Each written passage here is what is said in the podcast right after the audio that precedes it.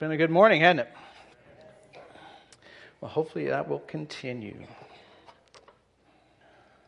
Last week, if you were here, today's the title of today's message, as you heard in song, is "Looking for Love in All the Wrong Places." Um, we've been in this in this theme of talking about relationships, and it kind of goes to some insights that I feel like God kind of led me to and has been using uh, from a guy named Gary Smalley, who talks about the three strands of relationships. It's one is I am made for relationships. The two is I was made with the capacity to choose, and three I was made to take responsibility. Those three things come into play with every relationship that we are in. And what happens is what gets in the way of, of uh, healthy relationships is conflict. We introduced this concept of the fear dance last week, and I want to pick up from that and go further into it. The fear dance is this. You and I all have key needs that we, that we feel. Men like to feel respected or need to feel respected. Women need to feel treasured. From that, men will a lot of times want control. Women will usually want connection when those things, we find those, those wants in jeopardy, it stirs fear in us and it causes us to react. And we'll do what it takes to try and keep that from happening. We will hold on to that control that we're looking for, we'll hold on to that connection because we don't want to lose them. So that's the essence of the fear dance. And it always starts with I hurt, goes to I want and I fear, and then I react. And if you remember last week, we talked a little bit about, you know, what is it that causes us to step into this dance? What is it that, you know, this is a, where do these dance steps come from? And we looked at a video called, I think it was nine, nine dance moves from babies that you need to add to your repertoire. And it showed these little babies just dancing and they're just moving and whatever came naturally. When we react, we're just expressing ourselves, right? Just doing what comes naturally unfortunately, those reactions spark the cycle with the other person, and they follow suit. They react, it starts the cycle with us again. They react, or we react, starts the cycle. That's the nature of conflict. Is we are looking to have our key needs and wants met in somebody else, and when they fail us, we'll do anything we can to try and hold on to it.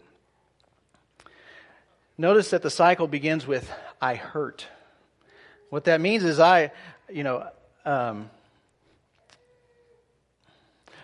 it starts with I hurt. And my reaction is going to be an effort to try and keep that from happening again.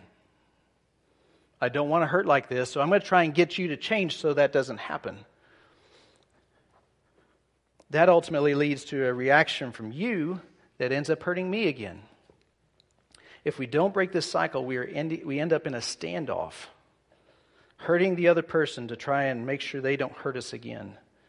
It kind of looks like this little short video clip from Finding Nemo.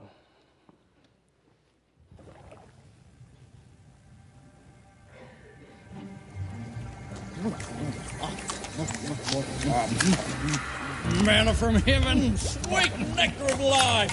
Okay, okay, this is our spot. Come on, get out of here. Hey, hey, hey, hey. Yeah, that's. Too right, mate. Oh, oh, I got a live one here. Hey, have you seen my dad? Gotcha. Hey, hey, come back here. You let him go. Hey, hey, hey. Once we start hurting, the claws come out, and we'll do what it takes to keep you from doing it again. Amen. Have you ever heard the phrase, hurt people, hurt people? That really captures the fear dance. Next time you think of a conflict, or next time you're in a conflict, try to picture those crabs. Do you have your claws ready to go? Are you ready to strike the moment they disrespect you again? Are we sitting there ready to strike anybody at any time because we're just not going to let our buttons get pushed? In conflict, it really doesn't matter, and this may sound weird, but it really doesn't matter whether they intended to hurt you or not. The fact is, is that when we hurt, fear kicks in that it's going to happen again, and we react. So the, the thing that's a common denominator with any of them is that reaction that we give. And like I said, it, we somehow think that if I, if I somehow can do something to change their behavior, they'll come to their senses and won't do that again. But it doesn't happen that way. Take a look at Proverbs 14:12. There's a way that appears to be right, but in the end it leads to death. It makes sense to try and do something to try and stop the other person. That's the, that's the dance step that we learned as kids. But what happens? It damages the relationship. Remember this our original hurt stemmed from them disrespecting, or we felt disrespected or dishonored. So if we go and try to control them in any shape, shape or form, it disrespects them and dishonors them. And their reaction is going to be strike back. So it's a cycle that, that just results in this standoff. How do we break that? Well, we got to learn some new dance moves. You got to come in and do something different. It challenges this what we're going to talk about today will challenge our instincts. It does not come naturally. But it has hope of breaking that cycle. Let's take a look at Matthew chapter 5 verse 38 through 39. Jesus says this, you've heard it said, eye for an eye and tooth for a tooth. You picture the crabs? Hey, hey. But I tell you, if anyone slaps you on the right cheek, turn to them the other cheek also. Now, that, obviously, Jesus only meant that to be at church with people that we like. Correct? That doesn't apply at work, and it certainly doesn't apply at home. Right?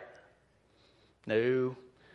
Jesus did not put any limitations on where this should be applied or when. Like I said, this does not come naturally, and it is a new line of thinking. Remember that we were given the capacity to choose and to take responsibility. Our buttons will get pushed every day. It's our choice how we will react. Now, you may think, and I may think, it's the other person that's the problem.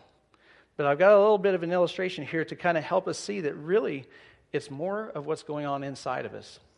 Think of if you're at Walmart and you go and you're walking into the and somebody gets in or gets out of their vehicle from an out, with out of state license plates. You've never seen them before, and they come up to you as you're walking by and they say, "You're a lazy bum."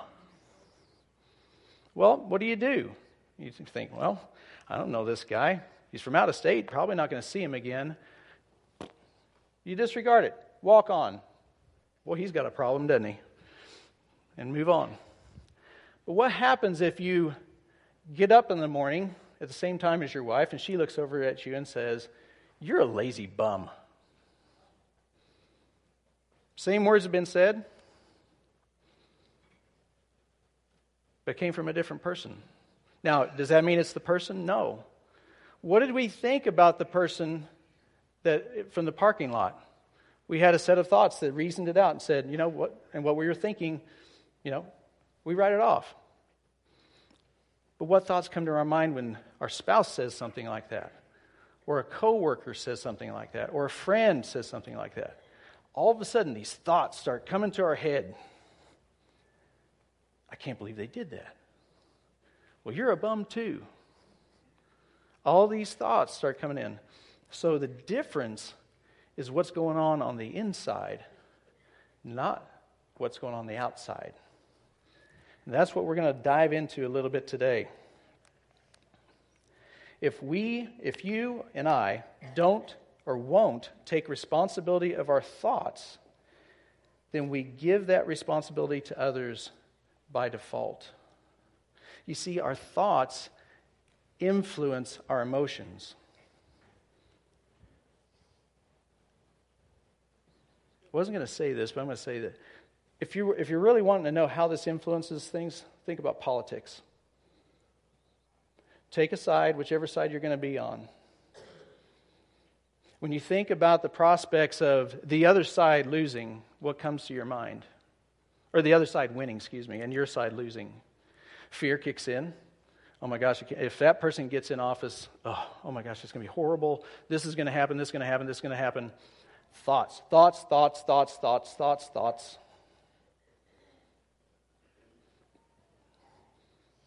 When in reality, Jesus is Lord. It really isn't going to matter to some degree. It isn't going to matter because He's got it all figured out and I have to trust Him. See the difference in what we choose affects what we feel and therefore affects how we react. And when, when we don't take responsibility for our thoughts, we're basically giving that authority or that responsibility to somebody else. This is a great quote. It comes out of the book DNA of Relationships, and it's from a book called uh, Habits of the Mind by Dr. Archibald Hart. Listen to this Our emotions are good sources of information about what we're thinking. Our emotions are good sources of information about what we're thinking. We cannot control our emotions directly, but we can influence how we are feeling by changing our thoughts. Change our thoughts first, and the desired feelings will follow. Our reactions and our emotions, our attitudes are the result of our thoughts. Let me give you an example. One of the things that can trip me up big time is when I've got an agenda that I think is going to play out, and then all of a sudden it changes significantly. When Kent came up this morning, he said, Hey, Joel, I want to do this and this and this. I, I didn't question that when he did it because I reasoned in my head. The thoughts going through my head was, you know what? God is speaking to him. I, I know he's the pastor. I've got to respect what he says, and I'm fine with it. To make a change based on what he said was no problem.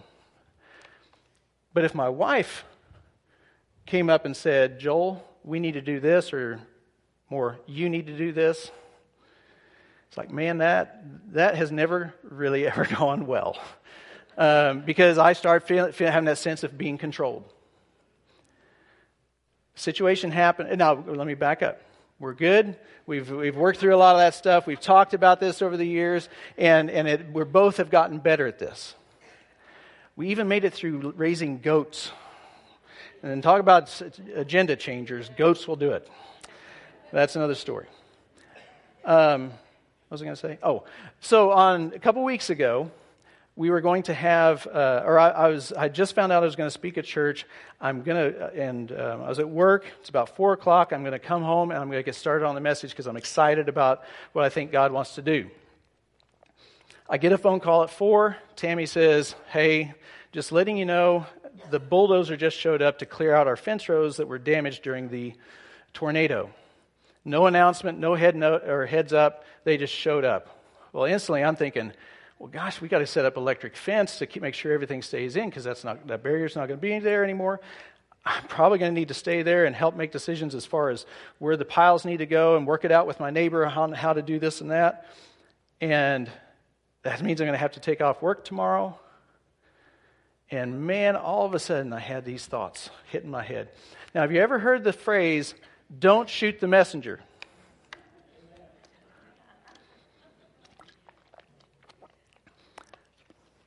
She was the messenger. And these thoughts start running through my head. Well, you're not going to have to take off work, and uh, I'm going to be out here by myself because everybody else got things going on, and all this. Poor me, poor me, and just thought, thought, thought, just hitting my head. Two weeks before that, I, okay, let me back up. It's Tuesday morning. I have to take off work. I'm going out to to work on that fence, and um, this, that morning I had been reading about this concept right here. And as I'm walking and I'm just you know, kind of, you know, I'm just stewing on these thoughts. And all of a sudden the Lord reminded me, do you remember how just a couple weeks ago you resized your ring so that your wife would know that you loved her and you valued her and all those th- thoughts that you had when you did that? What's different? What changed? I was choosing what I was thinking. So I, I said, Lord, you're right. And so I made a conscious decision. She did not intend to mess up my day. She does respect me. She does love me. She, she always honors me and would never want to throw me off like this. By the end of the day, I, my feelings had changed and I was, I was fine. So this works, folks. I, just with that example. Let's take a look at another example out of Genesis chapter 4. This is the story of Cain and Abel. Cain is the firstborn son of, of Adam and Eve, Abel is the second. now, Abel kept the flocks, and Cain worked the soil. In the course of time, Cain brought some of the fruits of the soil as an offering to the Lord. And Abel also brought an offering, his fat portions from some of the firstborn of his flock. So, oh, let me go on. The Lord looked with favor on Abel and his offering, but on Cain and his offering he did not look with favor. So Cain was very angry and his face was downcast. Now, here's the key point of this Abel had a component of trust and faith in his offering. He was giving the best and the fattest, the firstborn. So he's basically saying, God, I know that it makes sense for me to, to hold on to these the, the best because that gives me better prospects for next year's crop or flock or whatever. He says, I'm willing to give that to you and put my trust in you to provide me, provide for me. So there's an element of faith with Abel's offering. Cain, it doesn't appear that that was there because he just said, it says he just gave some. So God calls, calls Cain on this and, and uh, he says, Why are you angry and you have a downcast face? We don't know anything about what he is thinking. He's not said anything at this point. But his, his face is angry and his countenance is down. I guarantee you, remember that statement? Our emotions are good indicators of the thoughts we are thinking. You know what he was thinking. They weren't good, and he's not very open to suggestions, as we'll find. God makes an interesting statement in verse 7. He says, If you do what is right, will you not be accepted? I think this statement is basically telling, telling think about how you could have done this differently. And if you do it right, if you would just add a faith component, a trust component to your offering, won't you be accepted? But then he shifts gears and he says, in this, he says, But if you do not do what is right, sin is crouching at your door and it desires to have you, and you must rule over it. It's like God says, the thoughts that you're thinking right now are going to lead to some very harmful and sinful behavior if you don't take them under control. You have to rule over it. So, what happens? Well, it says we don't know how much time goes on between verse 7 and 8, but now, now Cain said to Abel, or to his brother Abel, Let's go out to the field. While they were there in the field, Cain attacked his brother Abel and, and killed him. Cain was made with the capacity to choose and take responsibility, and God tried to help him shift his thinking. But he did not change his mind, and he pursued those thoughts, and it just it ended up escalating horribly. Does the same thing happen with us when we get into conflict with each other? the thoughts that we entertain and how they, they bring the other person down in, in our eyes. We have to take control of our thoughts, rule over them. Another aspect of our thinking has to do with expectations.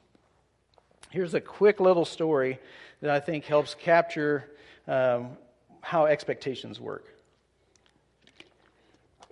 Tammy and I have a friend, her name is Carrie, Carrie lost her husband a few years ago, um, and she got remarried recently. And she posted something on Facebook that I thought was very, very good. I'm going to read it here. She asked her husband, Tim, Would you rather be blind or deaf? He lovingly looks into my eyes and says, I'd rather be deaf. Long pause. I have zero idea what crazy romantic thing he's going to say next totally entranced. Tim says, I couldn't shoot a deer if I was blind.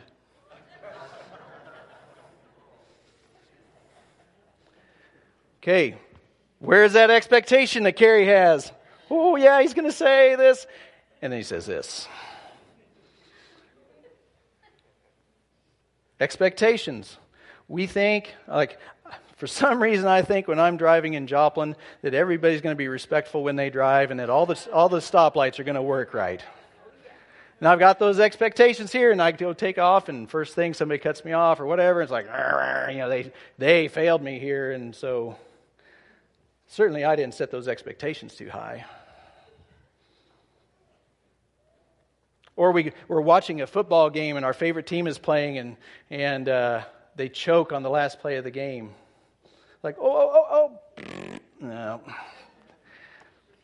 That expectation gap. Think about how we place expectations on others. Imagine that if every relationship you had, we would write out every single thing that we expected from the other person. The closest thing we have to that is, is really a, a, marriage vow, other than like business contracts and stuff. Those can get really, really, but say marriage vows. Okay, Think about uh, if you went to a wedding and have you ever heard the husband promise this? I will prove my commitment to you by being there every time you need to talk, every time you need assistance, every time you need a hug, etc. Have you ever heard a husband say those vows? Nope. Why?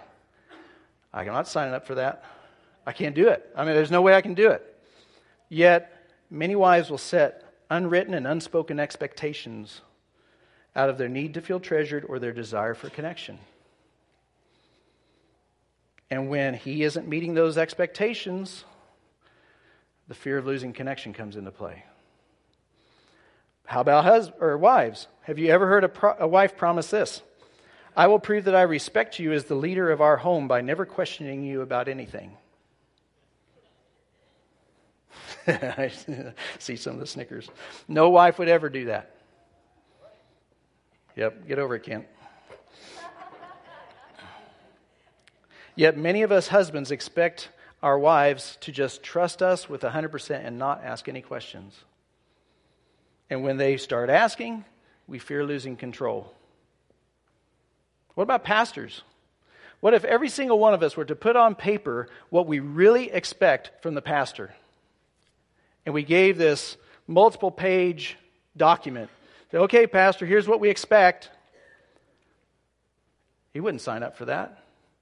But it doesn't stop us from putting the expectations on him. We want you to be here for this. We want you to make sure you do this and, and oh and don't and don't talk about that. We set those expectations right here in our minds. What about coaches? What if parents would put in writing everything they expect from coaches? Make sure little Johnny gets to play. They'd, no coach would ever sign up for that because they can't, they can't deliver. But that doesn't stop us from putting those expectations on them.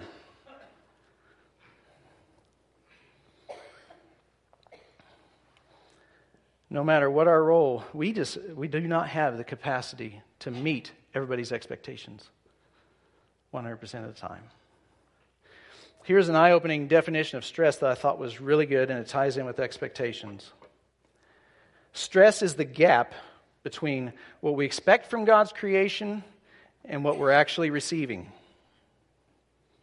Since only God can meet our deepest needs, the more we look to people and things to satisfy us, the more gaps we'll have and the more our frustration will increase. That makes sense? That is the definition of stress. Driving in Joplin, perfect example. Raising goats, perfect example. I expect them to do what I want, and they do not do what I want. That's why we're out of them. Anyway, that's another story. That's not all why. All right, so we have to control our thoughts have to control our thoughts. If we would spend our time, more of our time, looking on setting realistic expectations for others, or, or maybe not even setting expectations for others, instead of focusing how they're not meeting our expectations, perhaps our stress level would come down. Perhaps our conflict level would come down. Just something to consider. One of the things that this gets us caught up in is if only statements. If only my wife would quit nagging me, then I'd be happy. If only he would understand, I'd be happy. If only my boss would do this, then I'd be happy. If only Pastor Kent would do this, then I'd be happy. Do you realize that we are putting responsibility for our happiness on them when we do that? Do you realize that when we set people up with those kind of expectations, we are setting them up to fail because they, there's no way anybody could fulfill those? Have you ever really thought about that not being a very loving thing to do? I'm speaking to myself. I'm not, please don't take because I I've seen this at work in, in our relationship, other relationships at work.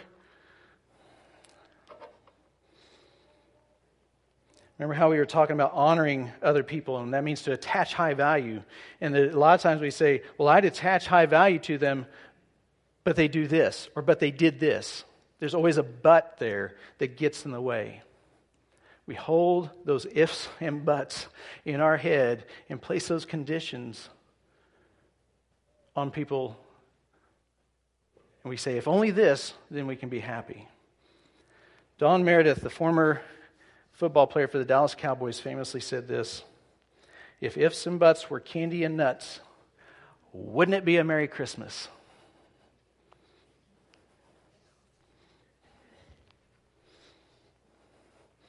If we use in using if only statements and but they statements, we're giving responsibility to other people instead of taking responsibility.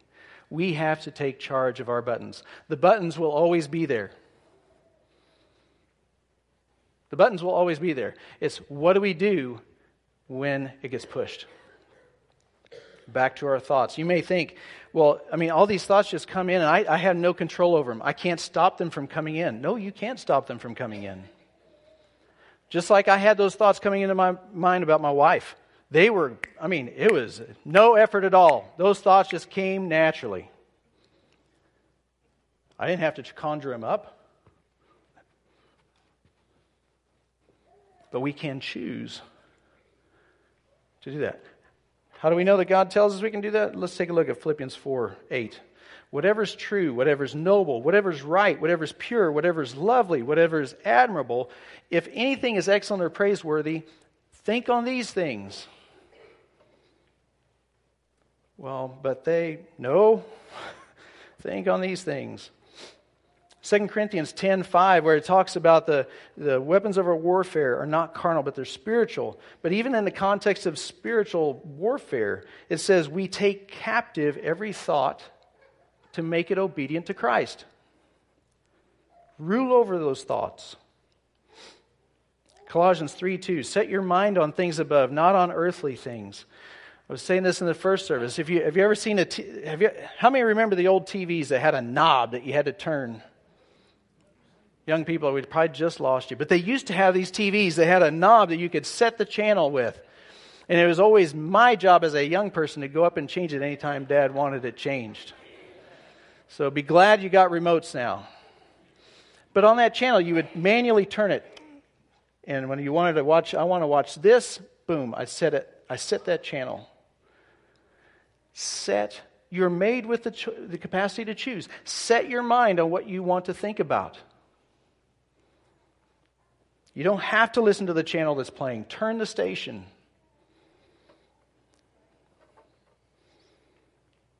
In taking responsibility for our thoughts, our emotions, and our actions, we begin to control what we can control rather than trying to manipulate others to get them to do what we want. You realize that we, you know, in that, in that fear cycle, I may, I may have said this, but if it's repeat, maybe it needs to be heard. Our hurt began with us feeling disrespected or dishonored. Anytime we try to control somebody else, makes them feel disrespected or dishonored. So they're going to hurt. That's why that, it cannot stop the cycle if we just do what comes naturally. We have to take control of our thoughts and choose a better way to respond. So here is looking for love in all the wrong places. We looked at this verse last week if you were here. This is out of the Passion Translation. And again, it talks about the nature of our conflicts actually stemming from those wants that we have. But look at how look at how the how it, the references to thoughts. Verse 1 it says, "What is the cause of your conflicts and quarrels with each other? Doesn't the battle begin inside of you?" It starts with our thoughts. It begins inside of you as you fight to have your own way and fulfill your own desires. You jealously want what others have, so you begin to see yourself as better than others. You scheme with envy and harm others to selfishly obtain what you crave. That's why you quarrel and fight. Do you remember that, that definition of stress that we just showed a little bit earlier? Let's look at that again just to kind of help wrap things up. Stress is the gap between what we expect from God's creation, what I expect from Kent, what I expect from Tammy, what I expect from anybody,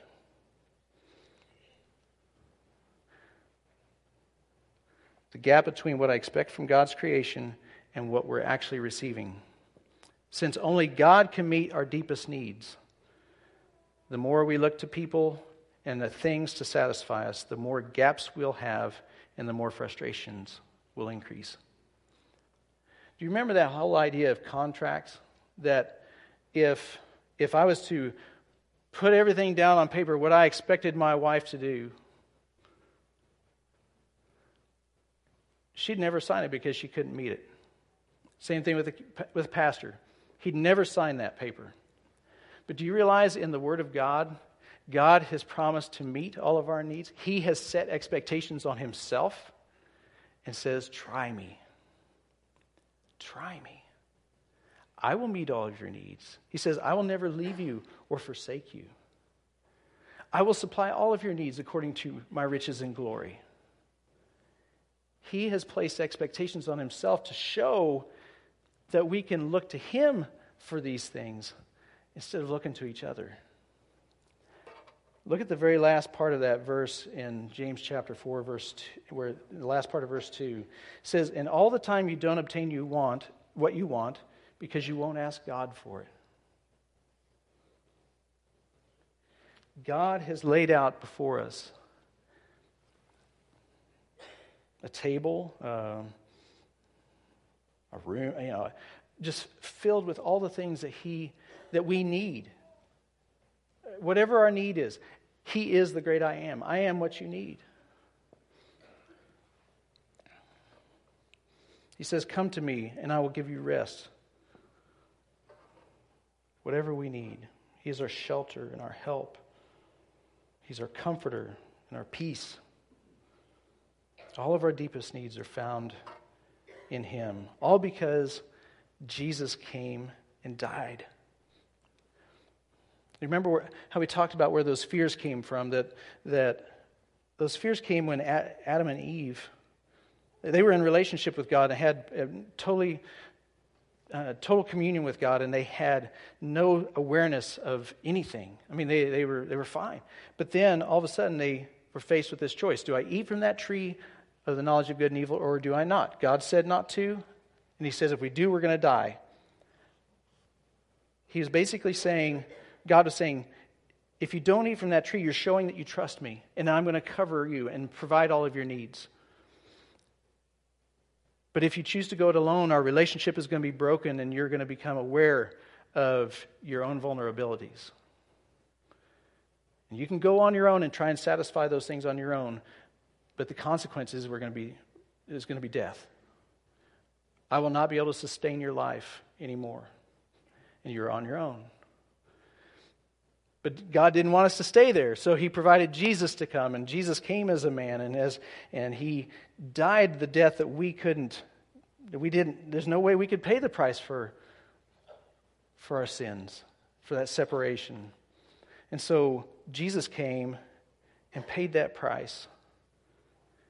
And it says in Hebrews 2:15 and we have been set free from the fear of death. So knowing that God has promised us eternal life and, and that we can have that when we make Jesus the Lord of our lives, and when we fully understand that, you know what, it's all His grace and we have done nothing to earn anything or deserve anything from Him. When we rest in that love, then, then that love drives out all fear. And we won't be looking to others as much. We're still human. We will still make mistakes. But He's faithful and just to forgive us when we confess to Him. when it comes to the thoughts that we have about people, maybe we've maybe we've had maybe we've struggled with that. Maybe we haven't um, done a good job of keep, keeping those things in check. I know I've, I, I struggle with that daily. I have, I mean, stuff that goes on at work. I mean, it's it's a fight. But things go a whole lot better when we control our thoughts. But maybe you have, maybe you've not done a good job with that. Maybe you feel like you know you just have let let your thoughts go and it's affected your relationships, or maybe maybe you've set expectations on somebody that they didn't know about and they failed, and you, and you say, well, you know, uh, and, and then that relationship dwindles away. Here's something that I think for us to consider as we as we close. Hebrews or Hebrews, uh, Matthew five twenty three through twenty four. This is Jesus talking. He says, "If you're offering your gift at the altar, and there remember that your brother or sister has something against you, leave your gift there in front of the altar. First go and be reconciled to them." then come and offer your gift. Now, notice it says, if you know that they have something against you. A lot of times we are tempted to say, you know what, I, I can't control what they're thinking. I can't do, you know, that, that's really their problem. But if you are reminded of somebody and you know that they have something against you, it says that going and reconciling with them is more important than bringing your offering than worship. God places a higher priority over reconciling than he does worship. And worship's important.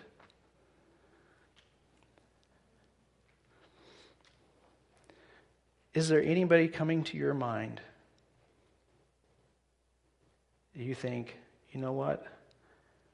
Maybe I need to go to them. Romans 12:18 says, "Do all you can to live in peace with everyone." I think in the NIV it says, "As far as it depends on you." We are to do everything we can to try and reconcile. It's not always going to be received. But part of it does fall on us.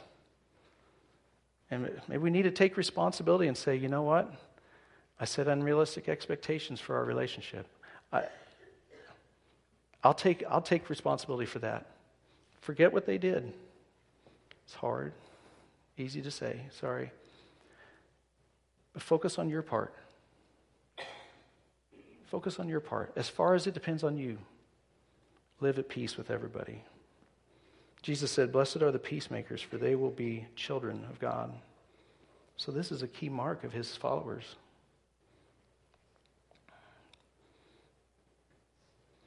don't want you to feel condemnation because the scripture says, therefore, there is no longer any condemnation for those who are in Christ Jesus. We're all doing the best we can. But hopefully, this has helped us have a better understanding, a more clear understanding of the love of God, but then also how, how we have the tools to take hold of those thoughts and have better reactions as the Spirit of God leads us and gives us the strength to do so. Amen.